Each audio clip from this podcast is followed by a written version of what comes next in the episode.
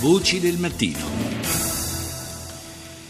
Do il buongiorno a Marta Ottaviani, giornalista, scrive per la stampa, per avvenire, autrice fra l'altro di un libro, eh, Il Reis come Erdogan ha cambiato la Turchia. Buongiorno, buongiorno Ottaviani.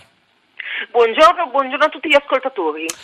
Dunque si è svolto in queste ore eh, un faccia a faccia a Washington tra il presidente Trump e il presidente turco Erdogan, eh, diverse le questioni sul tappeto, naturalmente a partire eh, dalla Siria. E proprio eh, da lì vorrei partire nel commentare eh, questo incontro perché eh, è noto come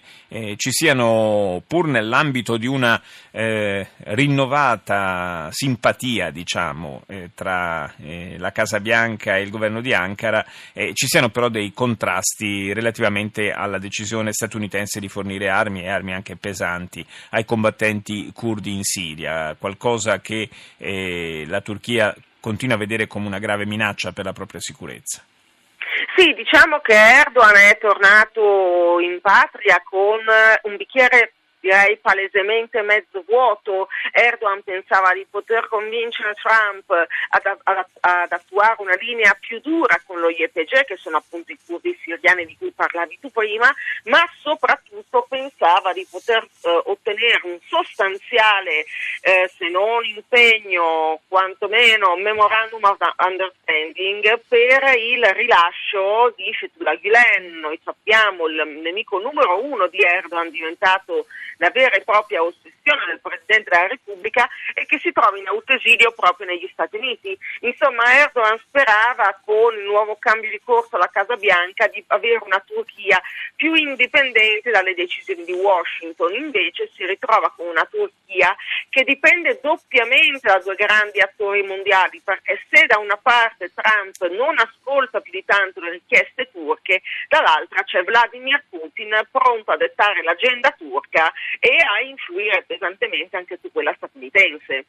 È, è un problema di relazioni internazionali per la Turchia certamente importante considerando anche le gravi difficoltà nei rapporti con eh, l'Europa, con l'Unione Europea, con la Germania ultimamente in particolare. Eh, è chiaro che una, eh, un sostegno più netto da parte eh, della eh, nuova amministrazione statunitense sarebbe stato certamente importante per lui. Quanto a Fethullah Gulen, eh, il,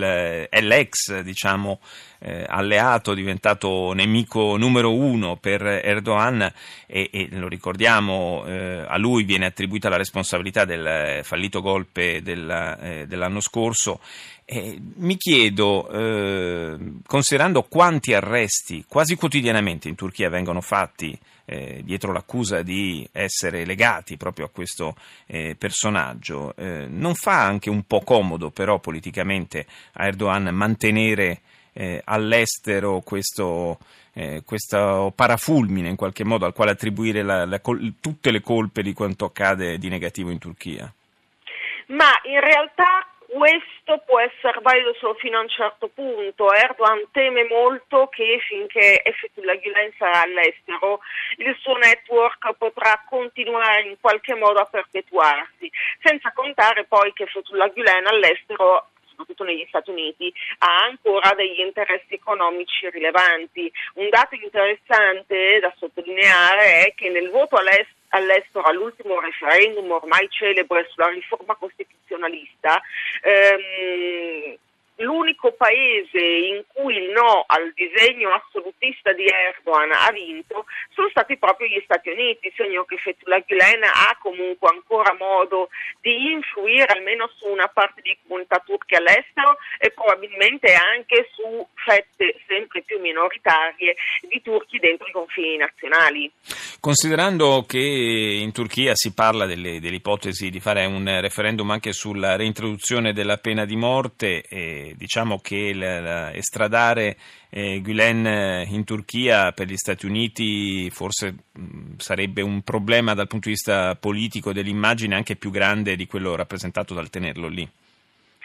Sicuramente, anche perché poi non ci dimentichiamo che per quanto indebolito, eh, Fethullah Gülen serve da arma di ricatto nei confronti della Turchia, nonché da eventuale anticorpo naturale contro Erdogan, anche se bisogna ricordarlo, perché quando si parla di Gülen bisogna essere quanto mai chiari, si tratta due, di due mali dove trovare quello minore è molto difficile, lo sottolineo proprio perché all'indomani del golpe Gülen da una certa stampa veniva quasi ehm, ritratto come un santo, come la vittima, no? ricordiamoci che anche Gülen ha dire, finanziato l'Islam più radicale soprattutto in Africa ed è una persona assolutamente molto pericolosa perché diciamo più impalpabile, più subdola di Erdogan nel suo modo di agire. Quindi insomma purtroppo ehm, anzi probabilmente uno dei motivi per cui gli Stati Uniti lo tengono ancora sul loro territorio nazionale è per tenerlo sotto controllo, vista la personalità